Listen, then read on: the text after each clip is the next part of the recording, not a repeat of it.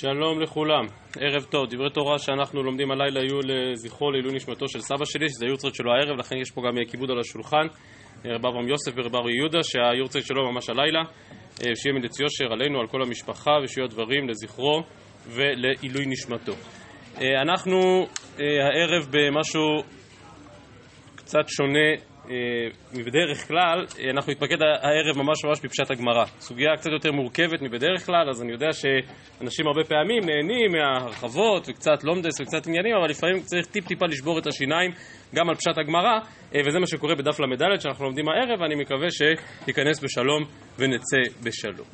אז אנחנו, כזכור, התחלנו אתמול את הפרק הרביעי שעוסק בענייני מודר הנאה. ובשאלה מה יכול או לא יכול לעשות המדיר והמודר, מה, מה מותר להם או אסור להם לעשות בהתקשרות אחד עם השני. דיברנו אתמול על הסברה העקרונית שמודר הנאה זה לא עוד סוג של קונם, אלא זה באמת איזשהו ניתוק חברתי בין איש לרעהו, עד כדי זה שמשנתנו נוקטת שאפילו ויתור אסור במודר הנאה. ואף על פי כן סיימנו אתמול וראינו את המשנה שאומרת שיש פעולות מסוימות שמותר למודר לעשות כלפי המדיר, למשל, משלם עבורו מחצית השקל, למשל, מחזיר לו אבדתו, למשל, פורע לו חובו שדיברנו אתמול, והקטע הראשון שנלמד הערב מתמקד בעניין הזה של מחזיר לו אבדתו. כלומר, אף על פי שהוא מודר הנאה ממנו, פשט המשנה, מותר לו לעשות לו את הטובה הזאת ולהחזיר לו את אבדתו, אלא שסייגה המשנה ואמרה, ובלבד שלא יקבל על זה שכר. כלומר, במקום שבו נהוג לשלם למשיב האבדה, במקום שבו נהוג לשלם למחזיר על כך שהחזיר אבדה, כמובן הוא לא יכול לקבל ממנו כסף, כי הרי הוא מודר הנאה ממנו. אבל להחזיר לו את האבדה, אכן מותר. כך פשט המשנה, ובכל זאת, כפי שנראה מיד, יש מחלוקת בין האמוראים, אז מה בעצם מתחדש במשנתנו? אומרת הגמרא דף ל"ג עמוד ב' באמצע העמוד. פליגי בר רבי עמי ורבי אסי. אחד אמר, לא שנו, אלא בשנכסי מחזיר, אסורים על בעל האבדה. דכי מהדר לי מדעם דנפשי כמהדר לי. כלומר, המחזיר הוא זה שאסור לו להביא שום הנאה לבעל האבדה, אבל ברגע שהוא מחזיר לו אבדה, הוא לא נותן לו כלום משלו. המחזיר, משיב האבדה, לא נתן שום דבר ששייך לו באופן פרטי, אלא פשוט החזיר לו את האבדה ששייכת לו. זה לא נחשב הנאה. זה לא נחשב שהוא הנה אותו מנכסיו. ולכן לא שנו להם שנכסי מחזיר אסורים על בעל האבדה, שאז באמת מותר להחזיר את האבדה, דכי מהדר לי מדם דנפשי כמהדר לי. אבל נכסי בעל אבדה אסורים על המחזיר. אם בעל האבדה הוא זה שאסור למחזיר ליהנות מנכסיו, לא כמהדר לי. אסור להשיב אבדה במקרה כזה. מדוע? דכמהנה לי פרוטה דרב יוסף. כלומר, סוף כל סוף, עצם זה שאני עושה לך טובה או מחזיר לך את האבדה, אבל בעצם מי מרוויח ממי? המחזיר הוא זה שמקבל הנאה מבעל האבדה. כמובן, אצלנו בהשקפתנו זה בדיוק הפוך. אני כמחזיר עושה לך טובה. לא, לא, המצב כאן הוא הפוך. עצם זה שאני מחזיר את אבדתך, עד שלא החזרתי אותה אז אני מחויב לטפל בה ולעסוק בה, ולכן אם פתאום ידפוק אני, יתדפק אני על הדלת, אני פטור מלתת לו צדקה, כי הרי העוסק במצווה פטור מן המצווה. ואני עוסק עכשיו במצוות השבת אבדה, אני פטור ממצוות צדקה, זה הדין של פורתא דרב יוסף, שאנחנו מכירים אותו מהסוגיות גם במציע, באלו מציאות כמובן, וגם מבבא קמא, ואם כן, במצב כזה, המחזיר מקבל הנאה מבעל האבדה, וזה כמובן אסור. כי אנחנו מדברים על מצב שבו נכסיו של בעל האבדה הם אלה שאסורים על המחזיר. דקמהן אלי פרוטא דרב יוסף. ואם כן, במחלוקת הזו בין רבי עמי ורבי אסי, דעה אחת סבורה, שאכן אם נכסיו של בעל האבדה אסורים על המחזיר, אז אסור להחזיר לו אבדה. כי סוף כל סוף בזה שאני מחזיר לו אבדה אני נהנה ממנו. מההטבה, מההנאה הזאת שנקראת פורתא דרב יוסף. ורק אם נכסיו של המחזיר הם שאסורים על בעל האבדה אז באמת מותר להחזיר לו אבדה. כי הוא לא נהנה מנכסיי שום דבר וזה שהחזרתי לו את האבדה זה בכלל נכס ששייך לו. אחד אמר הדעה החולקת סבורה לא אפילו נכסי בעל אבדה אסורין על המחזיר מהדר לי. למה? ומשום פרוטא דרב יוסף לא שכיח. כלומר הדין הזה של פרוטה דרב יוסף זה לא נחשב הנאה ממונית. מה ההנאה? שבמקרה שבו יתדפק אני על הדלת, אני פטור מלשלם לו כמה שקלים לצדקה, זה נחשב שקיבלתי הנאה מבעל האבדה? מה פתאום? ולכן על פי הדעה החולקת, זה לא משנה אם נכסיו של המחזיר אסורים על בעל האבדה, או נכסיו של בעל האבדה אסורים על המחזיר, בין כך ובין כך, מותר להשיב אבדה. וכפי שהראש מדגיש כאן בפירושו, ורמזנו לזה אתמול, סוף כל סוף בהשבת אבדה יש גם מצווה. ולכן מותר לאותו אדם לקיים את המצווה בין שנכסיו אסורים על בעל האבדה, בין שנכסי בעל האבדה אסורים עליו, ככה או ככה מותר לו להשיב את האבדה, והדין של פרוטה דרב יוסף לא שכיח. ואם כן, על פי הלישנה הזאת, תכף נראה לישנה נוספת בגמרא, אבל על פי הלישנה הזו, המחלוקת היא איך אנחנו מתייחסים לדין של פרוטה דרב יוסף. רק לא ניכנס עכשיו כמובן לכל הסוגיה הזו של פרוטה דרב יוסף ועוסק במצווה פטור מן המצווה ואיך להבין את כל העניין הזה, רק הערה אחת. התוספות, בעיקר שם בסוגיה באלו מציאות, כאשר הם מתלבטים האם הלכה באמת כדעת רב יוסף, ששומר אבדה כשומר שכר דמי, כי הוא מרוויח, בזמן שהוא שומר על האבדה הוא מרוויח כסף בזה שהוא נפטר מלתת פרוטה לעני. אז באמת רב יוסף סבור ששומר אבדה כשומר שכר, רבא חולק עליו ואומר שומר אבדה איננו כשומר שכר. והתוספות מתלבטים בהכרעת ההלכה במחלוקת הזו, ואחת ההוכחות שמביאים שהלכה כרב יוסף ולא כרבא, מזה שהש"ס במקומות אחרים, סוגיות אחרות בתלמוד, מתייחסות לדין פרוטה דרב יוסף כהלכה פסוקה, כהלכה פשוטה. למשל, הסוגיה שלנו כאן במסכת נדרים. הגמרא אצלנו באמת מקבלת דין פרוטה דרב יוסף ומניחה בפשטות שיש הלכה כזו. ושהיא מוסכמת, לא נזכר כאן בכלל שיש דעת רבה שחולק. אז אם כן, סוגייתנו, כמו גם סוגיות אחרות שמדברות על עצם המושג פורתא דרב יוסף, באמת נוקטות שהלכה כרב יוסף ולא כרב. האומנם? האומנם זו הוכחה ניצחת? על פניו כן. אבל אם בכל זאת נרצה לדחות את ההוכחה הזאת, צריך, צריך לחלק בין התחומים השונים. כלומר, על מה נחלקו רבא ורב יוסף? האם שומר אבדה נחשב כשומר שכר או כשומר חינם? זוהי המחלוקת. כנראה גם רבא, שאומר שפרוטא דרב יוסף לא מספיק כדי להפוך שומר אבדה להיות שומר שכר, יסביר שמה? כדי שאדם יהפוך להיות שומר שכר, הוא צריך לקבל שכר. זה שהוא הרוויח שניים וחצי שקלים שאולי היה נותן לי איזה אני שמתדפק על הדלת, זה עוד לא שכר הולם עבור השמירה שלו. אבל במה עוסקת הסוגיה שלנו? באיסור הנאה, במודר הנאה. וכמו שדיבר, כמו שהזכרתי מקודם, אפילו ויתור אסור במודר הנאה. כלומר, בהחלט יכול להיות שהגמרא שלנו מקבלת כדבר פשוט את דין פרוטה דרב יוסף, משום, משום שבאמת אם נגזר נתק בין שניהם כתוצאה מן הנדר, אז הנתק חייב להיות מוחלט. אז נכון, פרוטה דרב יוסף זה לא הרבה כסף, נכון. ולכן רבא סבור ששומר אבדה איננו כשומר שכר, והוא חולק על רב יוסף. אבל סוף כל סוף אצלנו, כאשר נכסיו של בעל האבדה אסורים על המחזיר, אז אנחנו צריכים לוודא שהמחזיר לא מרוויח אפילו פרוטה אחת מנכסיו של בעל האבדה. ולכן פה פורתא דרב יוסף יהיה דין מוסכם לכולי עלמא. ואם ככה אין הוכחה מהסוגיה שלנו שהלכה כרב יוסף, כי יכול להיות שדווקא כאן, בהגדרות המחמירות של מודר הנאה שמחייבות נתק מוחלט בין שני האישים, יכול להיות שדווקא כאן הגמרא מקבלת את פרוטא דרב יוסף. אז שוב, לא נכנסתי לכל עומק העניין של עוסק במצווה פטור מן המצווה, אלא רק הנוגע לענייננו בהיבט הזה שבהחלט יש מקום לחלק בין נושאים שונים, ובהחלט יש מקום לחלק בין סוגיות שונות. אז זו אם כן המחלוקת בין האמוראים בהבנה של משנתנו, אימתי באמת אומרים שמותר להשיב אבדה אף על פי שיש כאן סיטואציה של מודר הנאה. ועכשיו הגמרא רוצה לנסות לדייק מן המשנה, אם אפשר להביא הוכחה מן המשנה במחלוקת הזו בין האמוראים, וכאן, כמו שאמרתי, יש מחלוקת גדולה, לא בהבנת פשט הגמרא, אלא בגרסת הגמרא. הר"ן כאן גורס את הגמרא אחרת לגמרי מכפי שהיא כתובה לפנינו. אנחנו נלמד את הסוגיה לפי הגרסה שלפנינו, שהיא גרסת המפרש ותוספות והראש, ואני רק אזכיר אחר כך מה החידוש הגדול שעולה כאן מדבריו של הר"ן. אז נתחיל כאמור מהגמרא כפי שהיא כתובה לפנינו. אומרת הגמרא דף ל"ד עמוד א' למעלה, תנא, מקום שנוטלים עליה שכר, תיפול הנאה להקדש. נכון? כך ראינו במשנה, שאם זה מקום שנהוג לשלם למחזיר, אז, אז בעל האבדה לא יכול לשלם לו, אלא תיפול ההנאה להקדש. אומרת הגמרא, בישלמה למאן דאמר, אפילו בשנכסי בעל אבדה אסורים על המחזיר, גם במקרה כזה מותר להשיב אבדה, כי פרוטא דרב יוסף לא שכיח, וזה לא נחשב שהמחזיר מפיק הנאה מבעל האבדה, אז היינו דקתני, מקום שנותנים עליה שכר, תיפול הנאה להקדש. כלומר, פרוטה דרב יוסף זה עוד לא הנאה, אבל מה כן נחשב כהנאה? התשלום שהוא מקבל. אמרת שהמשנה מדברת על מקום שבו נכסי בעל האבדה אסורים על המחזיר. אז זה שהמחזיר קיבל במרכאות פרוטה דרב יוסף, טוב, נו, זה לא נחשב כסף. אבל אם עכשיו בעל האבדה רוצה ממש לשלם לו על עצם זה שהחזיר לו את האבדה, זה ודאי הנאה, זה ודאי כסף. ולכן אמרה משנתנו, מה נעשה עם הכסף הזה? תיפול הנאה להקדש, ואז המשנה מובאת. אלא למאן דאמר, שכשנכסי בעל האבדה אסורים על המחזיר, אז בכלל אסור להשיב את האבדה? כי זה נחשב שאתה מקבל הנאה פורתא דרב יוסף, אז המאי תיפול הנאה להקדש, אז מה בכלל כתוב במשנה? מהו הדין של המשנה?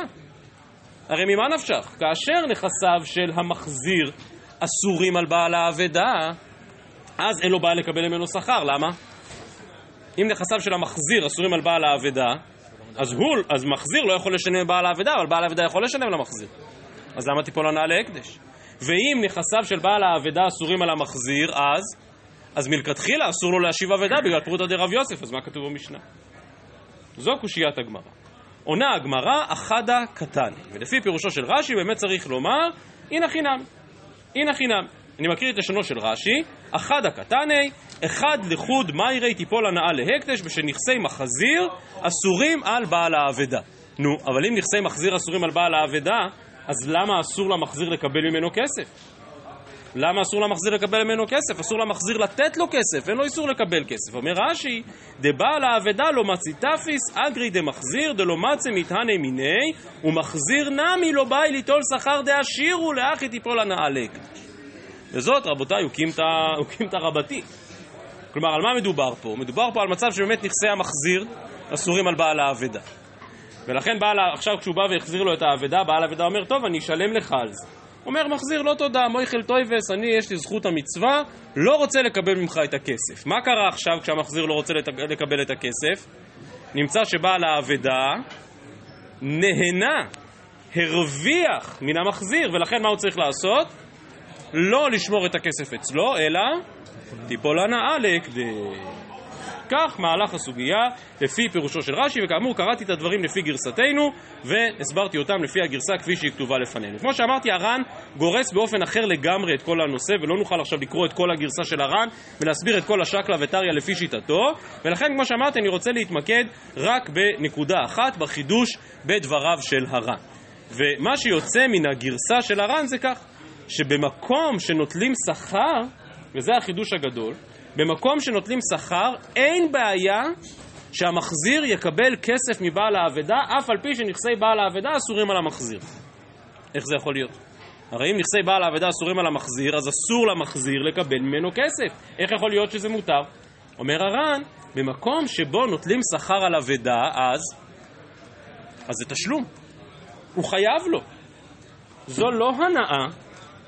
נניח ראובן הלווה 100 שקל לשמעון, ועכשיו שמעון אסר את נכסיו בהנאה על ראובן, אז אסור לו להחזיר את הכסף?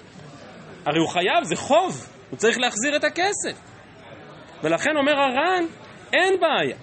הוא בסך הכל מקבל את מה שהוא הפסיד על הטיפול באבדה, מקבל את שכר הטרחה, מקבל את דמי הטיפול. ולכן הר"ן מסביר שכל האיסור הוא דווקא כאשר נכסי המחזיר אסורים על בעל האבדה. ולפי האוקימתא הזאת של רש"י, שבעצם הוא לא רוצה לקבל את הכסף, ואז הוא מוכר לו על התשלום, וכולי וכולי. אבל בשביל זה הר"ן צריך לשנות את כל הגרסה. ושוב אני אומר, אני לא לומד את כל הסוגיה לפי גרסת הר"ן, אני רק מזכיר מה החידוש לפי גרסת הר"ן. החידוש בגרסת הר"ן הוא שבאמת במקום שנוטלים שכר, אף על פי שנכסי בעל האבדה אסורים על המחזיר, אין בעיה לקבל תשלום. כי התשלום הזה הוא לא הנאה, והוא לא טובה, והוא לא מתנה, התשלום הזה הוא שכר טרחה, ושכר טרחה מותר לקבל. עד כאן לישנה ראשונה בסוגיה, שוב למדנו לפי גרסתנו כמו שהיא כתובה לפנינו וכך הסברנו והזכרתי מה החידוש בגרסת הר"ן. הדבר הזה משמעותי כדי להבין את הלישנה השנייה שבגמרא. אומרת הגמרא איכא דמתנא בהאי לישנה, כלומר את אותה מחלוקת המוראים בגרסה אחרת. ולפי הגרסה השנייה פליגי בר רבי עמי ורבי יאסי. חד אמר לא שנו שמותר להחזיר אבדה אלא בשנכסי בעל האבדה אסורין על המחזיר. אה, יש בעיה של פורתא דרב יוסף, משום פורתא דרב יוסף לא שכיח, על זה אין מחלוקת, וזה כולי עלמא מודים. אבל נכסי מחזיר אסורים על בעל האבדה, לא מהדר לי, משום דקה מהנה לי. כמו ההבנה הראשונה, אני חושב שאנחנו רצינו להבין בפשטות. כלומר, אם נכסי המחזיר הם אלה שאסורים על בעל האבדה, אז אסור לו להשיב אבדה, למה? כי אני מודר הנאה ממך. ואם אני מודר הנאה ממך, אז אני לא יכול לעשות לך טובה, אני לא יכול להחזיר לך אבדה. זו דעה אחת. אחד אמר, הדעה החולקת, מה פתאום, אפילו נכסי מחזיר אסורים על בעל האבדה מותר, למה? כי זה שהחזרתי לך אבדה לא עשיתי לך שום טובה. דכי מהדר לי, מידי דנפשי כמהדר לי. לא נתתי לך שום דבר משלי, אלא פשוט החזרתי לך את אבדתך שלך. וכאן עוד פעם, בכל זאת היה אפשר להגיע לחקירה המאוד מפורסמת בדיני השבת אבדה. יש ניסוח במאירי בסוף בבא קמא שאומר, אבדה מקצת קניין והשבתו דרך חסידות. כלומר, אפשר להבין שבזה נחלקו כאן הדעות. כאשר אני מצאתי חפץ של פלוני, כאשר אני מצאתי אבדה של פלוני ואני מחזיר לו אותה, השקפה אחת אומרת, זה בטח לא שלי, זה שלו, ואני מחזיר לו משלו, ואם ככה אין פה בעיה במודר הנאה. אבל השקפה אחרת, אותו משפט שהזכרתי, שהזכרתי מן המאירי, יכולה לבוא ולומר, לא, לא, לא, ברגע שהוא איבד את החפץ, מה קרה? זהו, זה נאבד, זה הפקר. אם אני עכשיו מצאתי חפץ באמצע הרחוב, זכיתי מן ההפקר. ואם עכשיו אני בא ומחזיר את החפץ, אז אני כביכול נותן לו משלי. אני כביכול נותן לו מממוני.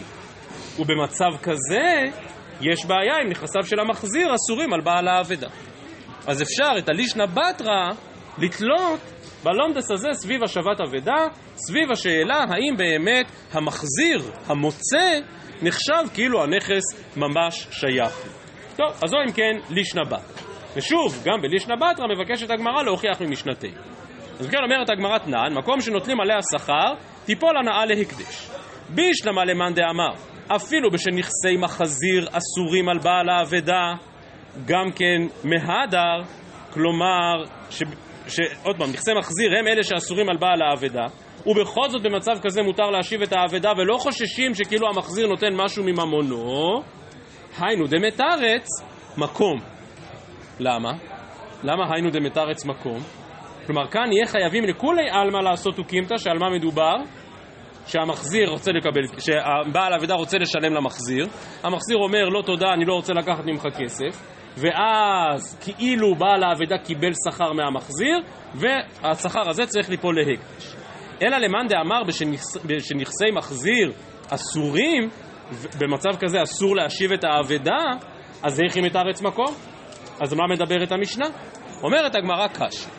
אז רש"י לשיטתו מסביר, המפרש כאן לשיטתו מסביר, ברור, כל הדיון הוא אך ורק על מחזיר שלא רוצה לקבל את הכסף. ולכן, אם מדובר בשנכסי מחזיר אסורים, במצב כזה אסור בכלל להחזיר את האבדה, אז לא מובן על מה מדובר, מקום, על מה מדובר כשנותנים שכר שתיפול הנאה להקדש.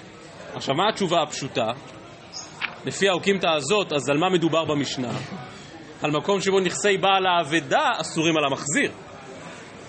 ולכן במצב כזה הוא לא יכול לקבל ממנו שכר ותיפול הנאה להקדש. אז לפי המפרש לא כל כך ברור למה הגמרא נשארת בקשיא.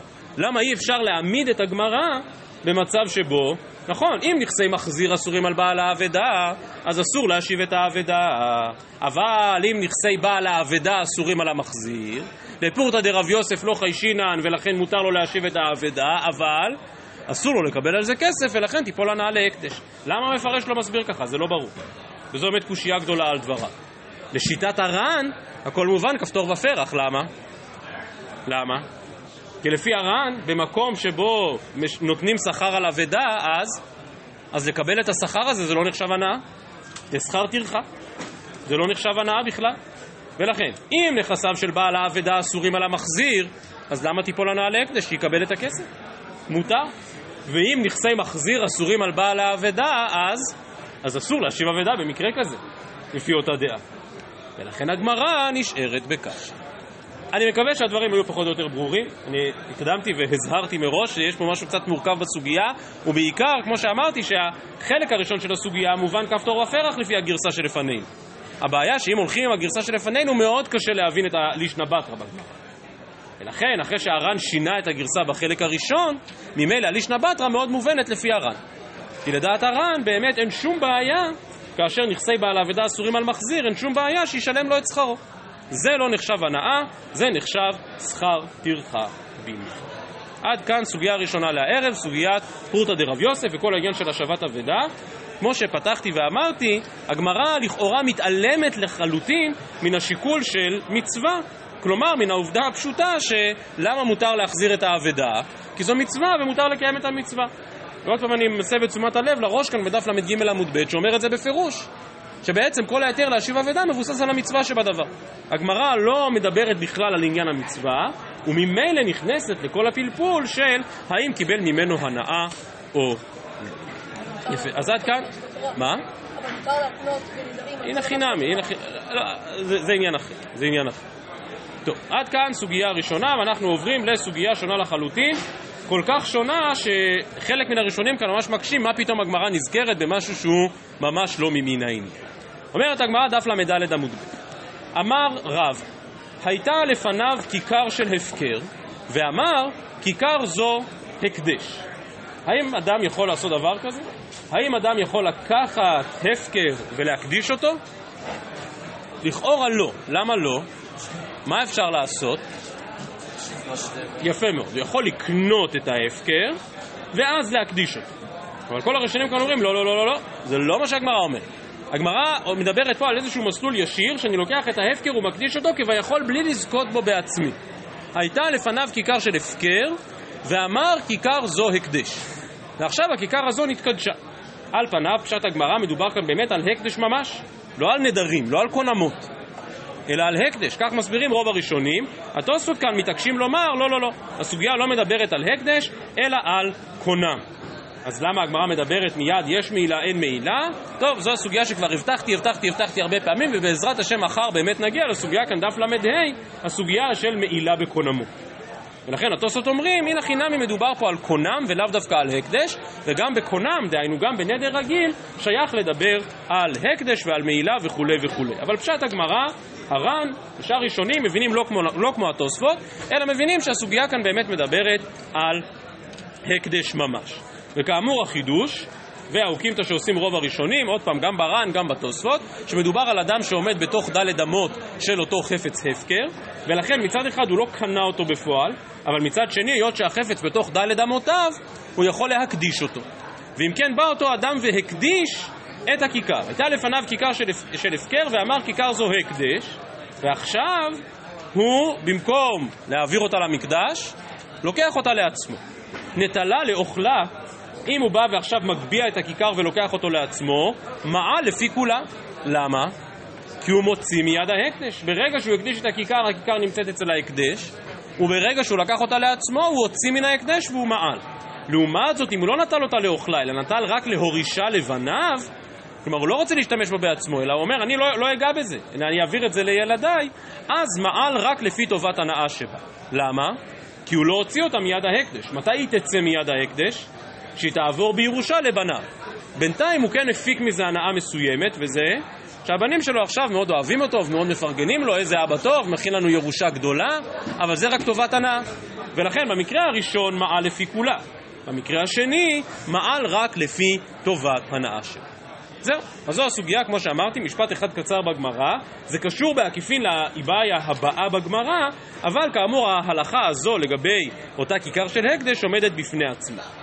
מה היסוד העקרוני שבכל זאת מתחדש כאן, ולמה הראשונים מתעקשים לומר שהוא לא הגביה את הכיכר וזכה בה וקנה אותה ורק אחר כך הקדיש אותה? אומר הר"ן שכאשר אדם לוקח משהו מנכסיו, משהו ששייך לו ממש, הוא מקדיש אותו, ברגע שהוא יבוא ויחזיק את זה, ברגע שהוא יבוא וייקח את זה, הוא לא עבר איסור מעילה. אומר הר"ן כאן, שאותו אדם נחשב כגזבר ההקדש. כלומר, ברור שכאשר גזבר ההקדש לוקח חפצים מהכה להתה, מהתם להכה, זה לא נחשב כמעילה. ולכן אם אתה הקדשת משהו מנכסיך, אז ברגע שתעביר את זה ממקום למקום, ברגע שתיקח את זה למקדש וכולי וכולי, זה לא נחשב מעילה. כאן מדובר על מצב מיוחד שבו הוא מקדיש כיכר של הפקר, שוב, הוא יכול לעשות את זה רק כי זה עומד בתוך דלת אמותיו, והיות שבעצם זו לא כיכר שלו, אלא מן ההפקר היא הלכה ישירות אל ההקדש, אז ברגע שהוא לקח אותה מעל לפי כולה. ואז מציע רבא את החלוקה הזו בין מצב שלקח לעצמו ומעל לפי כולה, לבין מצב שבו התכוון רק להורישה לבניו, ואז מעל לפי טובת הנאה שלו. אז שוב, זה מאמר מוסגר בדיני מעילה בכיכר, וכנראה שזה נזכר רק אגב האיבאיה הבאה בגמרא. שואלת הגמרא הבאה מיני רב חייא ברבין מרב. כיכרי עליך ונתנה לו במתנה, מהו? חזרנו לענייני מודר הנאה, אדם שאוסר משהו מנכסיו על חברו, ואומר כיכרי עליך. אסור לך ליהנות ממנו. ואז בא אותו מדיר ונותן במתנה את הכיכר לאותו פלוני. מה השאלה? מסבירה הגמרא. כיכרי אמר לו, כלומר, מה זה כיכרי? הכיכר שלי. כי איתי ברשות היהודי אסור. כלומר, כל עוד זה אצלי, אבל אם נתתי לך את זה במתנה, אז זה כבר לא שלי. אם זה לא שלי, זה מותר. או דילמה עליך אמר לי, ילווה שביתי הקדש. כלומר, מה שהתכוונתי שהכיכר הזו אסורה עליך, לעולם ועד, ולא משנה למי היא שייך. כל הראשונים כאן שואלים, לא הבנו את הבעיה של הגמרא, זו הרי משנה מפורשת, המשנה להלן בדף מ"ו אומרת שתלוי מה הוא אמר, האומר לחברו קונם לביתך שאני נכנס ושדך שאני לוקח, מת או שמכורו לאחר מותר. לעומת זאת אם אמר קונם בית זה שאני נכנס, שדה זו שאני לוקח, מת או שמכורו לאחר אסור. כלומר חלוקה מאוד פשוטה, זו משנה מפורשת. אם אמרתי הכיכר כל עוד היא שלי אסורה עליך, אז ברגע שנתתי לך במתנה היא כבר מותרת. אבל אם אמרתי הכיכר הזו אסורה עליך, אז גם אם היא אחר כך תעבור ליד שנייה או שלישית, היא עדיין אסורה עליך. אז מה השאלה, שנייה, אז מה שאלת הגמרא? לא ברור מה השאלה. וכל הראשונים כאן נאלצים לומר שכל הספק זה איך להבין את המילה כיכרי. האם כשאמרתי כיכרי עליך זה באמת קצת משמע מנוסח הגמרא, אז באמת מה המוקד? האם המוקד הוא במילה כיכרי, ואז דווקא כשזה אצלי, אבל אם נתתי לך במתנה, אז זה כבר מותר, או שהמוקד הוא בעליך. ואם אמרתי עליך, הכוונה שהכיכר הזו אסורה עליך. ואז גם אם היא תעבור ליד אחרת, גם אם תעבור לבעלותו של אדם אחר, ילווה שביתי הקדש, כלומר, היא עדיין אסורה עליו באופן מוחלט. חשוב להדגיש שכל הספק הזה לא קשור למשנתנו בענייני מודר הנאה. כי אם אדם מודר הנאה מחברו, ברור שמה? ברור שמה?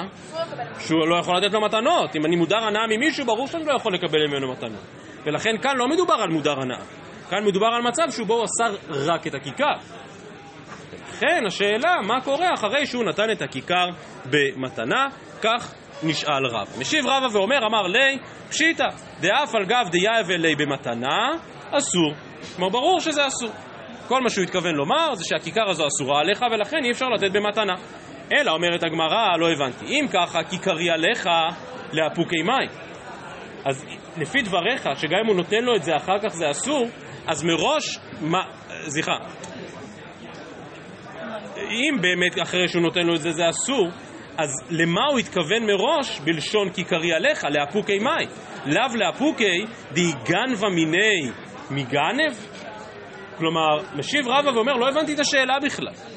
הרי אם אתה רוצה לומר שברגע שהוא נתן לו את הכיכר, אז הוא מותר בה, אז מה הייתה המשמעות של כיכרי עליך? הרי כל עוד זה אצלי, אז זה שלי, אז אתה לא יכול לקחת את זה. מה אתה רוצה להגיד? שכשאמרתי כיכרי עליך, הכוונה שאסור לך לגנוב את זה ממני? בגלל זה נדרתי? הרי אם זה שלי, בכל מקרה אסור לך לקחת את זה. ולכן על כורחנו שאם הוא אמר כיכרי עליך, למה הוא התכוון? שאפילו אם אני אתן לך את זה במתנה, עדיין זה אסור. זה בדיוק החידוש. וזו בדיוק הנקודה. כי אחרת באמת לא מובן מה הוא עשה. אמר לי, לא, לא, לא, לא. לאפוקי די אזמני עלה. לא, למה אמרתי כיכרי עליך? והר"ן כאן מסביר יותר את המציאות במרכאות. הר"ן אומר, מדובר על אדם שמאוד מאוד רוצה לבוא ולהתארח אצלי. כל הזמן מבקש לבוא אליי לארוחה. אז אני אומר לו, כיכרי עליך. כלומר, שכל עוד הכיכר אצלי ובביתי, אתה לא יכול ליהנות ממנה, אתה לא יכול לבוא ולהתארח אצלי. אם אני אתן לך את הכיכר במתנה, אז בכבוד. אבל כל עוד הכיכר נמצאת אצלי, בבית שלי, אז אתה לא יכול ליהנות ממנה. לאפוקי די אז בני עלה. ולכן יכול להיות שאחרי שהוא נתן לו את הכיכר במתנה, אז באמת אין בה שום איסור. אי טבעי, אומרת הגמרא ל"ד עמוד א', אמר לו השתילני פרתך, אמר לו קונם פרה שאני קנוי לך, נכסי עליך אם יש לי פרה אלא זו. משפט קצת מורכב, אבל המשמעות שלו פשוטה. ראובן מבקש משמעון תשאיר לי את הפרה, משיב לו שמעון ואומר אין לי פרה אחרת, יש לי רק אחת, אני לא יכול לתת לך אותה. ואני אומר, קונם כל נכסיי, או קונם כל נכסיך וכולי וכולי, אם אני משקר. יש לי באמת רק פרה אחת. או, השילני קרדומך. אמר לו, קונם קרדום שיש לי שאני קנוי. נכסיי עליי אם יש לי קרדום אלא זה. שוב, הוא כאילו נודר נדר מחמיר ואומר, אין, אין לי, אין לי קרדום אחר, אין לי פרה אחרת, אני לא יכול להשאיר לך את זה. ונמצא שיש לו, ונמצא שהוא באמת שיקר, שהייתה לו פרה אחרת, שיש לו קרדום אחר. בחייו אסור. כלומר, כל עוד הוא חי, המדיר הזה, אז באמת ההוא אסור ליהנות מנכסיו. אבל מת, או, ש... או שניתנה לו במתנה, הרי זה מותר. כלומר, משמע שאם הוא ימות וזה יעבור לבניו, או שהוא ייתן לו את זה במתנה, אז כבר מותר לו ליהנות מנכסיו. כלומר, לכאורה מפורש כאן בברייתא שמה? שגם כשאני אסרתי משהו מנכסיי עליך, זה רק כל עוד זה אצלי, אבל אם נתתי לך את זה במתנה, כי מפורש כאן שנתנה לו במתנה. ולכן, במצב כזה, באמת, אחרי המתנה זה כבר מותר, כי זה לא שלי יותר. אמר רבא חברי דרב איכא, שניתנה לו על ידי אחר. לא, לא, לא. לא מדובר על מצב שבו אני נתתי לו את זה במתנה, זה באמת אסור, כמו שרבא אמר מקודם. מדובר על מצב שבו אני נתתי את החפץ הזה לגורם שלישי, והוא נתן לו את זה במתנה. כלומר, אני לא יכול לתת את זה ישירות במתנה למי שזה נאסר, אבל אם זה עובר דרך יד אחרת, אז באמת הדבר מותר. אמר רב אשי, די קנמי, דקתני שניתנה לו, ולא קתני שנתנה לו. טוב, כמובן, הברייתא אצלנו כתוב נ"ת נ"ה. אפשר לקרוא את זה ניתנה, אפשר לקרוא את זה נתנה. אז מאיפה רב אשי אומר די קנמי? אז הר"ן כאן באמת נאלץ לומר, תראו את לשונו של הר"ן, די קנמי דקתני שניתנו לו, כלומר שכך הייתה קבלה בידם, לקרות ניתנו בחיריק, אף על פי שאין בכתיבה שום הפרש. כלומר, טוב, אנחנו באמת מקבלים את דברי חז"ל בלי ניקוד, אבל אומר הר"ן שכן היו מסורות בידם, שלעיתים צריך לנקד את המילה כך או אחרת, ולכן נתנה לו באמת אסור, כי אם אמרתי כי קרי עליך אסור לתת אותה במתנה, לעומת זאת ניתנה לו על ידי אחר, במצב כזה אכן ניתן להקל. טוב, אז אני במרכאות מתנצל פעם נוספת שקצת שברנו את השיניים כדי לצלוח את פשט הגמרא. אחר בעזרת השם נעבור לקטע הבא כאן בדף ל"ה עמוד א' ולסוגיה הגדולה והעקרונית בענייני מעילה בקונמות. עד כאן לערב, ערב טוב לכולם. רבי חנניה בן הקשיא אומר